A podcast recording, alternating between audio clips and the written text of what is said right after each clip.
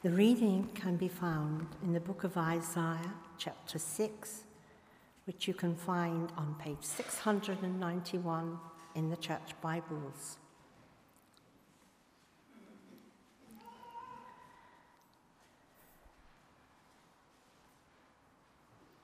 Isaiah chapter 6, beginning to read at the first verse.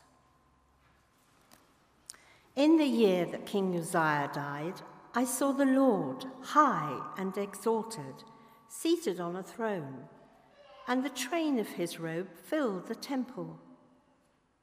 Above him were seraphim, each with six wings. With two wings they covered their faces with two they covered their feet, and with two they were flying. And they were calling to one another, Holy, holy, holy is the Lord God Almighty. The whole earth is full of his glory. At the sound of their voices, the doorposts and thresholds shook, and the temple was filled with smoke. Woe to me, I cried, I am ruined for I am a man of unclean lips, and I live among a people of unclean lips, and my eyes have seen the King, the Lord Almighty. Then one of the seraphim flew to me with a live coal in his hand, which he had taken with tongs from the altar. With it he touched my mouth and said, See, this has touched your lips. Your guilt is taken away and your sin atoned for. Then I heard the voice of the Lord saying, Whom shall I send, and who will go for us? And I said, Here am I, send me. He said, Go and tell this people be ever hearing but never understanding, be ever seeing but never perceiving.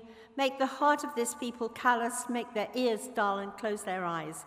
Otherwise, they might see with their eyes, hear with their ears, understand with their hearts, and turn and be healed. Then I said, For how long, Lord? And he answered, Until the cities lie ruined and without inhabitant, until the houses are left deserted and the fields ruined and ravaged until the Lord has sent everyone far away and the land is utterly forsaken. And though a tenth remain in the land, it will again be laid waste. But as the terebinth and the oak leave stumps when they are cut down, so the holy seed will be the stump in the land. This is the word of the Lord. Thanks be to God.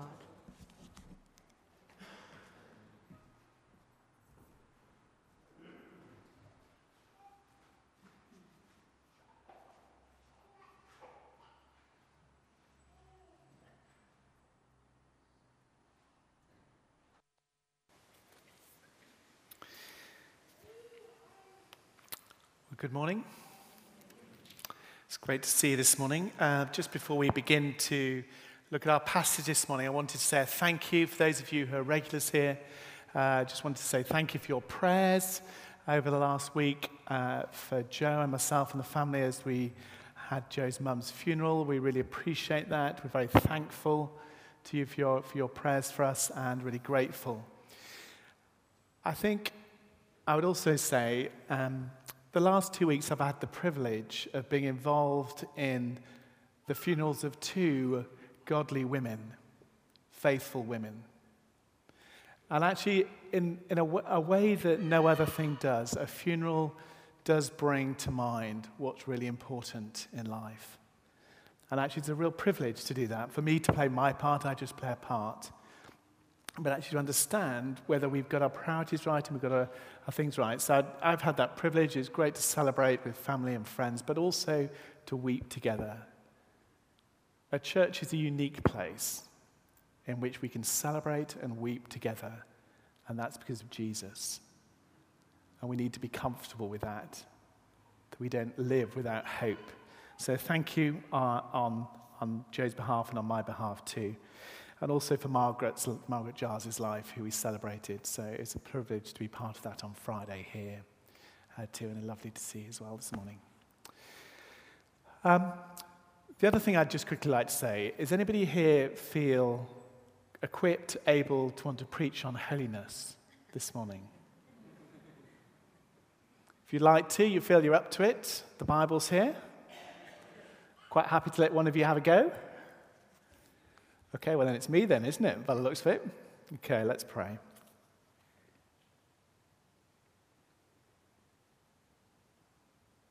God of grace, would you come to us afresh? Will we behold the beauty of your holiness afresh this morning?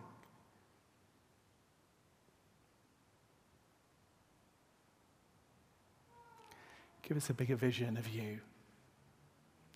Ask, I cry that you would reveal yourself as the holy God to us this morning. And Father, I know as I stand here that I'm in need of that as much as everybody else who sat here. In Jesus' name, Amen.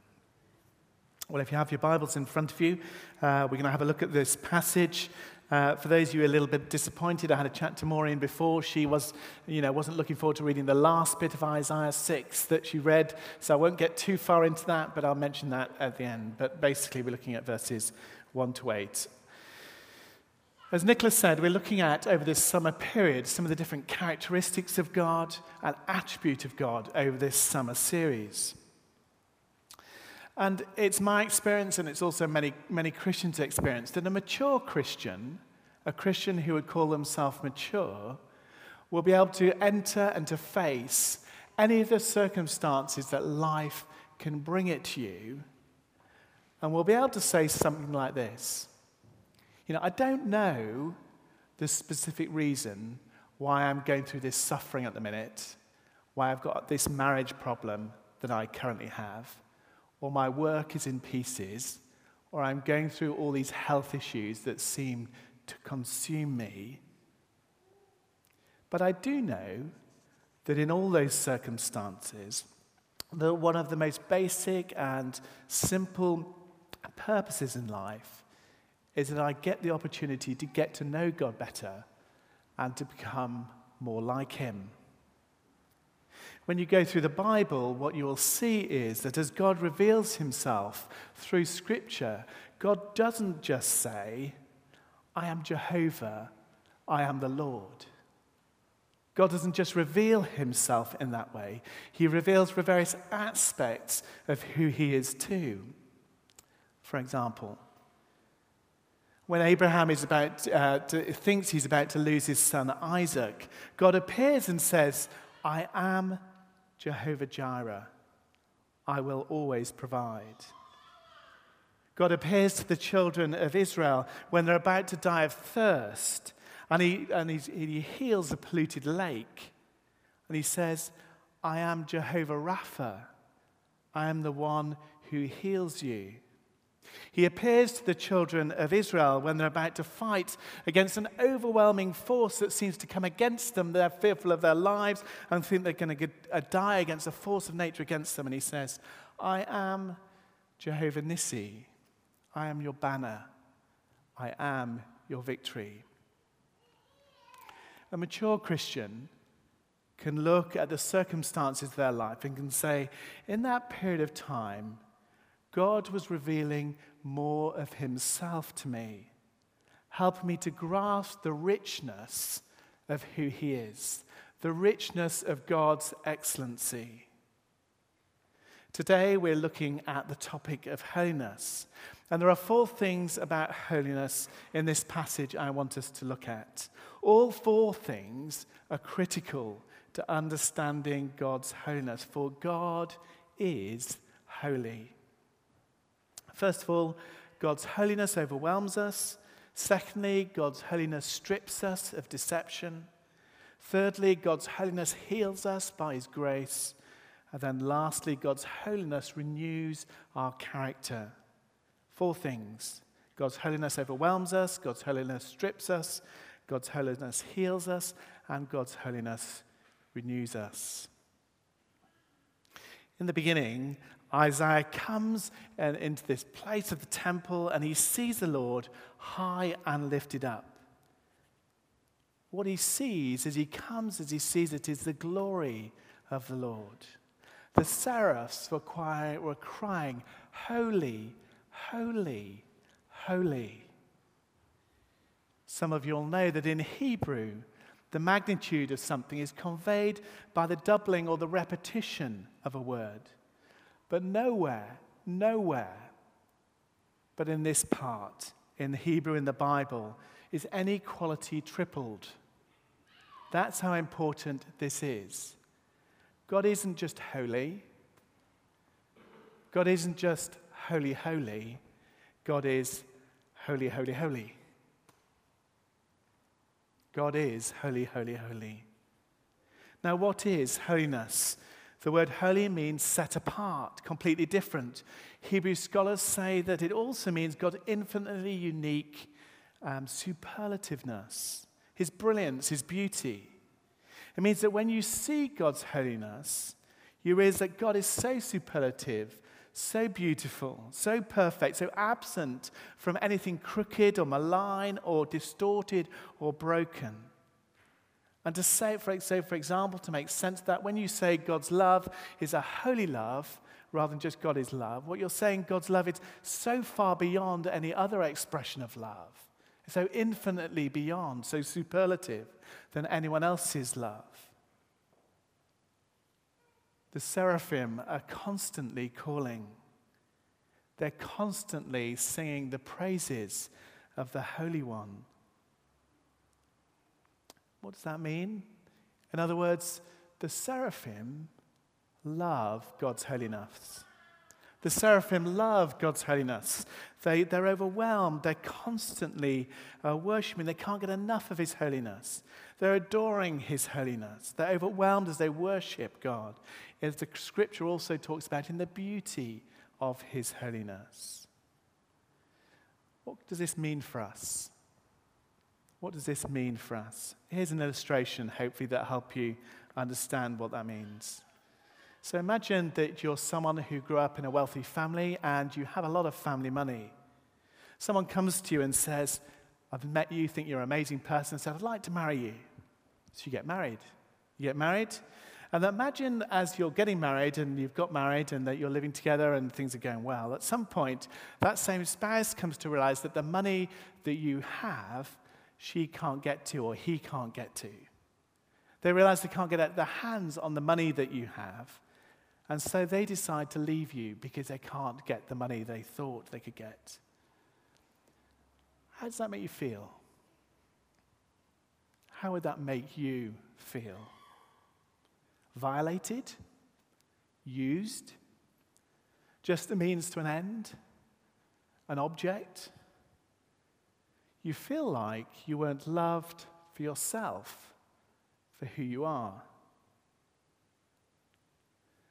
I've talked to lots of people over the years, and there are lots of these people also in Bath who said, You know, I used to believe in God, or I used to go to church, you know, but God didn't come through for me.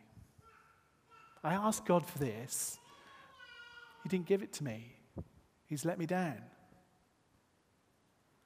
In other words, what you're saying with your relationship with God is God has this amazing blessing account somewhere, and that you want to get your hands on it, but somehow God won't let you get your hands on the blessing account that you think God has.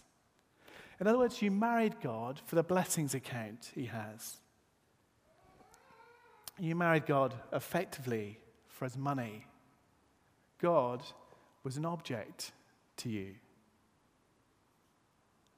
The seraphim are adoring and serving God, not on the basis of some cost benefit analysis, not on the basis of what pays off in terms of power or approval or control or significance or whatever else, security. They're serving Him because of who He is, just because of how beautiful He is.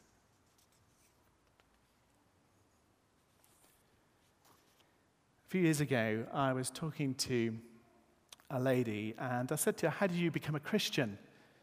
And she said, Well, that's quite difficult to say. She said, Do you mean when was the day I heard the message of Jesus Christ? and for the first time, and I really chose to believe it. You, is that what you mean? Or do you mean the day I realized that if God was who he said he was, then my entire life was going to be turned upside down? It was going to be completely changed. I said, I'd like to know about that day, because that was the day you realized that God was a holy God. In verse 4 in our passage, it says, The doorposts and the threshold shook at the sound of their voices. These are not even people, yet they're moved by and overwhelmed by the beauty and the wonder of the holiness of God. To be in the presence of such beauty and wonder. I wonder whether any of that experience has happened to you. I wonder whether you feel you need it. As frightening as it sounds, we need that revelation, that experience of the holiness of God. For God's holiness genuinely overwhelms us. Secondly, God's holiness strips us. When Isaiah hears and sees and grasps the holiness of God, in the Old King James Version of the Bible, verse, says, verse 5 says this Woe is me, for I am undone, because I am a man of unclean lips, and I dwell in the midst of a people of unclean lips. For mine eyes have seen the King, the Lord of hosts. Rudolf Otto, who is a, a, German scholar, in the first part of the 20th century, wrote a book called The Idea of the Holy. And he said that all people, when they approach God, are torn by ambivalent, uh, by ambivalent forces of both fascination and wonder at who God is, but also of fright. There's a fascination, but there's also a fright. And that's the way it is in the presence of anything that's superlative, even when we meet superlative human beings. So, for example, if you go to a party, I don't know whether you go to many parties in Bath, but if you go to, into a party and the most stunning uh, man or woman is at this party, you go to this party, and you can't help but be both uh, encapsulated by how stunning they are, but also slightly threatened by how stunning they are too. Or the most brilliant professor, the most brilliant mind, the most brilliant musician, the person that is on the, on the pedestal who's just so extraordinary in them. There's an attraction because they're so amazing, but also it's very threatening too. Why is it threatening? Because our averageness is revealed.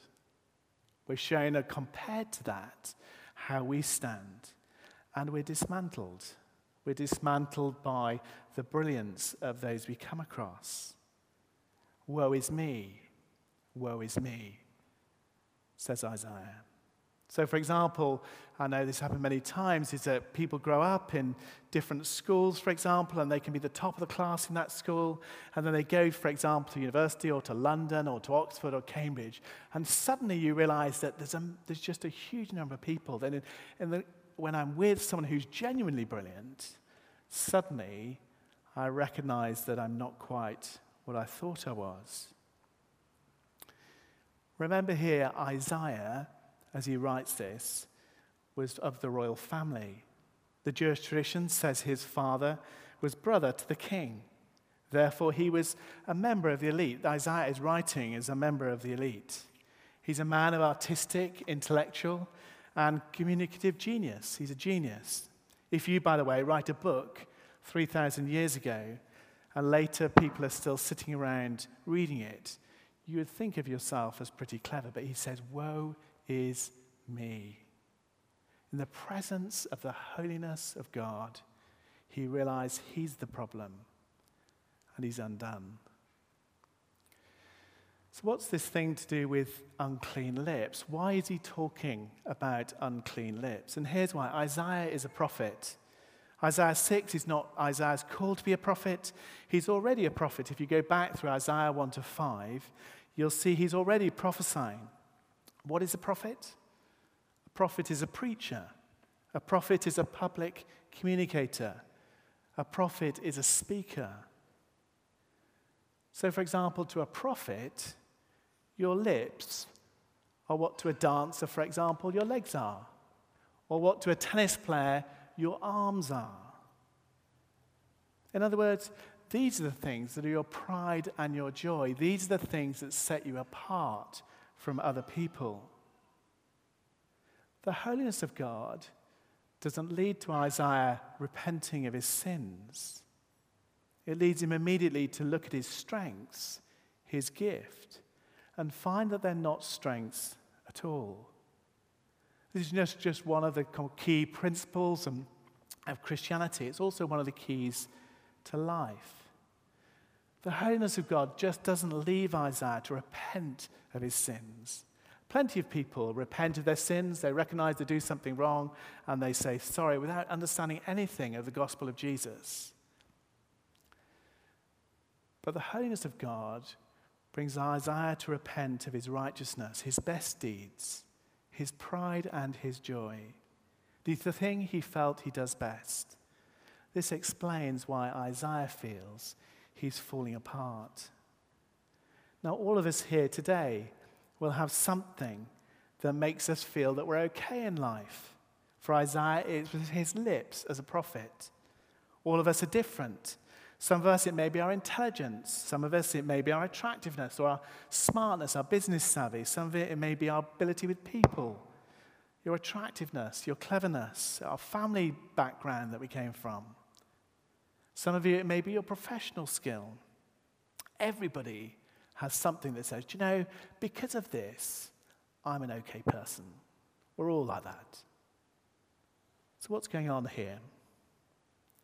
A moral person's repenting, someone who's into morality rather than Christianity, repenting of their sins is always based on guilt, always based on inadequacy, always feeling crushed, always feeling like you're never, ever good enough. You'll never, ever hit the mark. But if you repent of your righteousness too, the only hope for us is complete salvation. The only hope is free grace. The only hope is total forgiveness. And the only hope is complete and utter pardon. And that's what Jesus does for us. That's why Jesus came for us. And any vicar like me or anybody who serves in the church, when we come into the presence of the holiness of God, our motives, the mixed motives that uh, we all recognize exist within us, come to the fore.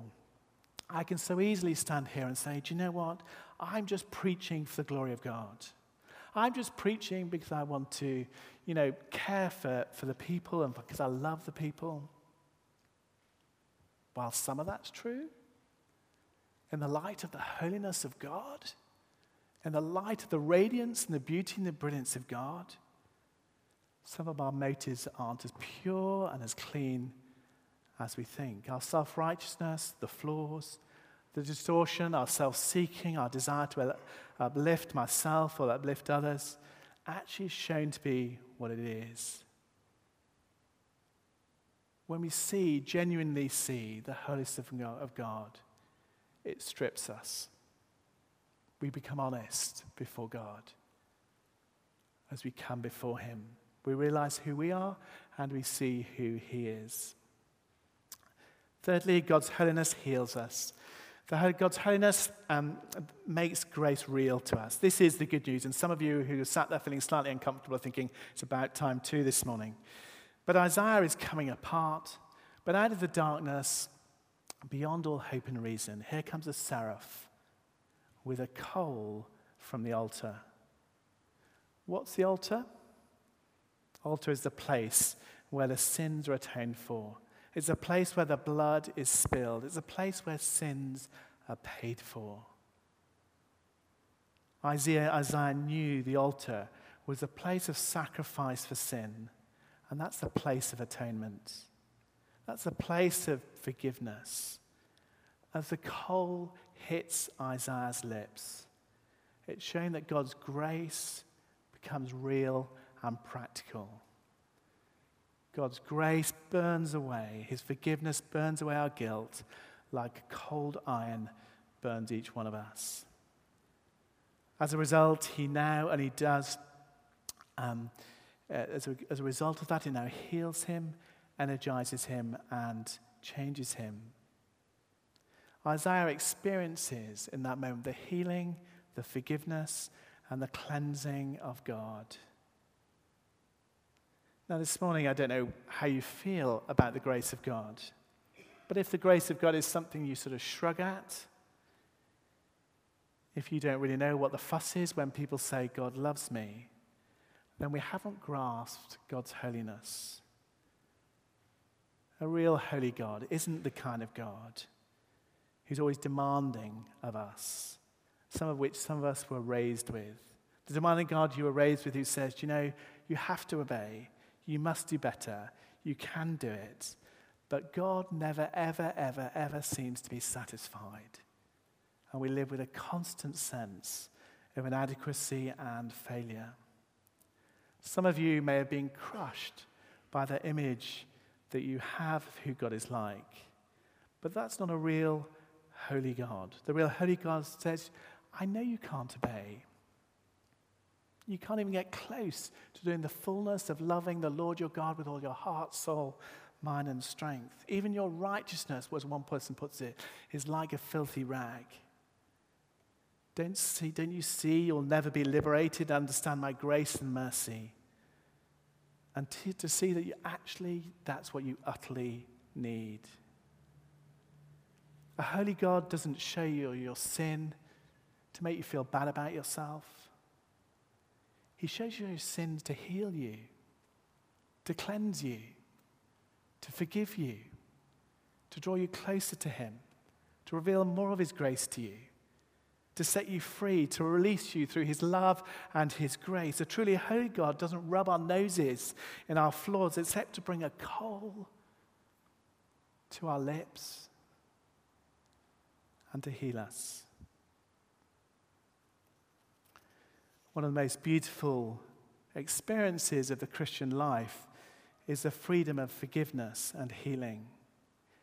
If we're all knotted inside, if we know we're actually consumed by stuff, God's holiness gives us hope of healing today.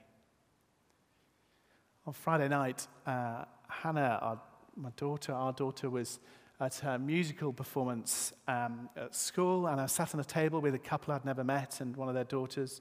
I was chatting to this chap, and you know, you get into conversation, and then the question turns down, "What do you do?" I said, "Well, I'm a vicar." That's always an interesting uh, question to ask. See what the response is. Goes silent for a while. Turn the topic to tennis and football and all those things. And then we have a conversation. He says, Well, I'm not religious. So, but my daughter's interested in religion, philosophy, and ethics. And then we started to have a conversation about God and what he thought and why I thought. I said, but I'm not religious. And I said, said and then we carried on. And he just turned to me and said, but I know I need healing. I know I need healing. I know I've got stuff in my life I can't get rid of, and I need healing. So we're able to have a little bit more conversation about where he might find that. But he was determined to say it wasn't religious, wasn't interested in God. And, I said, and then we carried on the conversation. I said, oh, well, you know, what, what are you planning to do for the summer? He said, well, I'm going, he said, I'm going to walk the Camino Trail. I said, are you, you're trying to tell me you're not religious. Do you understand what that trail is in northern Spain that people walk on? People long for healing. Let's forget not just on the outside, that sense of being free, of being healed and forgiven. If there's anybody today who thinks that God is punishing you constantly, constantly trying to make you feel bad for the things, for your failures and your flaws, I'd like to suggest to you that the God you have in your mind is not the God of Scripture. Yes, it could be that you have got those flaws and those failures and those things going on in your life. Yes, that is a reality. But God's longing is to bring those flaws and to place a coal on your lips and to bring you healing and forgiveness. That's what God's grace is all about setting you free, healing you, cleansing you. When the fire gets to Isaiah's mouth, instead of a fire consuming Isaiah, he realized he was being cleaned. The word was a word of pardon. Your guilt is taken away. Your sin has been atoned for. We all need that. Then, fourthly, God's holiness renews us. When the reality of God comes down into Isaiah's life, everything is rearranged, everything is re engineered, all of the furniture is moved around. God says, I have a job for you.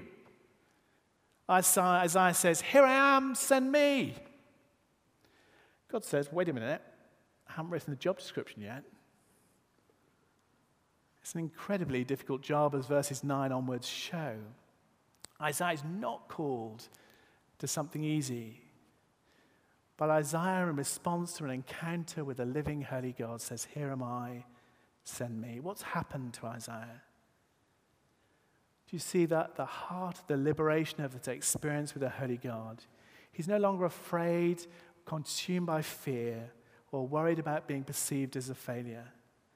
God sees him as he is, sees his failure, and receives him and accepts him as he is. Do you know how liberated you would be if you understood the holiness of God and the grace of God like that? You don't constantly live with a sense of unworthiness that somehow God is constantly disappointed in you. Well, that liberation, that unworthiness is, that liberation is called in the Bible, it's called personal holiness. You'll say, some will say, Here is the holy God. What happens here? In whose presence the angels burn and smoke. The angels have to cover their faces, and yet God loves me. God loves me. If that God is for me, what do I need to be afraid of? It brings me courage. It brings me peace. This all happens in the year that King Uzziah died. What's so special about that? We see in verse 1 King Uzziah had reigned for 52 years. People were terrified. People were terrified. If you have a king ruling for 52 years and he dies, everybody's concerned and terrified about what the future brings. But God reveals himself to Isaiah, who's scared about the future and says, I want to show you, Isaiah, that I am the real king. I am the true king. Some of us today may be in the light of all that's happened, uh, all the world, the kind of the state of the world, the state of our own lives, be very fearful about your future. And probably more than anything, you need to look in the face of a holy God who says, I am your king. And in spite of my holiness, I receive you through my grace. Then you really can have courage, peace, and purity. Isaiah's experience means of that means he says, Send me. Send me not with a list of 50,000 conditions. He says, Send me. Let me play my part in your saving and um, the saving of the world. Send me. Don't you see that's the kind of thing we need with God? The Bible says that Jesus Christ holds the whole universe together with the word of his power. It's the kind of, is it the kind of person you ask in your life to be an assistant to run your life? Where you want God to be available to you so God can do what you want? Or is your experience of a holy God such that we just grasp on his holiness and we say, Lord, send me? Some of you maybe sat here this morning and say, Well, I thought Christianity was all about a God of love who just helped me with my self esteem when I'm feeling a bit down, and God would show me how much I love us. Friends, you'll never be able to get to his love unless we also go through his holiness. If you go through his holiness, if you go to the altar, if you go to the temple, you'll see him and you'll come out changed. You'll come out transformed. You'll come out holy. And you'll say to God, Send me. Let's pray.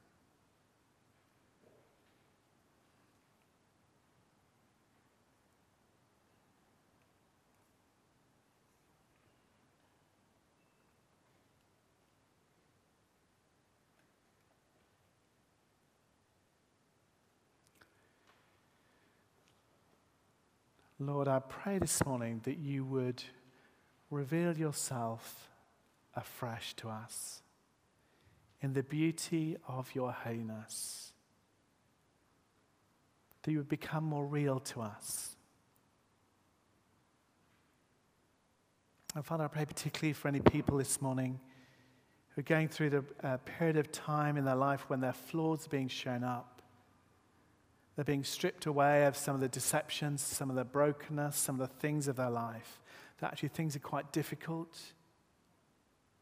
And Father, I pray that the, the coal would touch their lips this morning, that we would find grace and healing from a God of love and a God of holiness. And many of us realize, Father, that we live with so many conditions in life, so many desire to fit everything into life, that in, in practice, you come way down the list of, of what we want to do or how we live.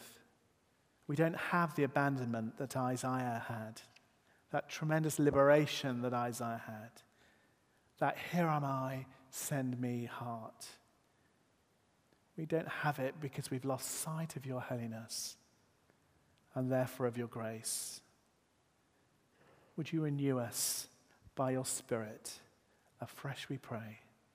In Jesus' name, amen.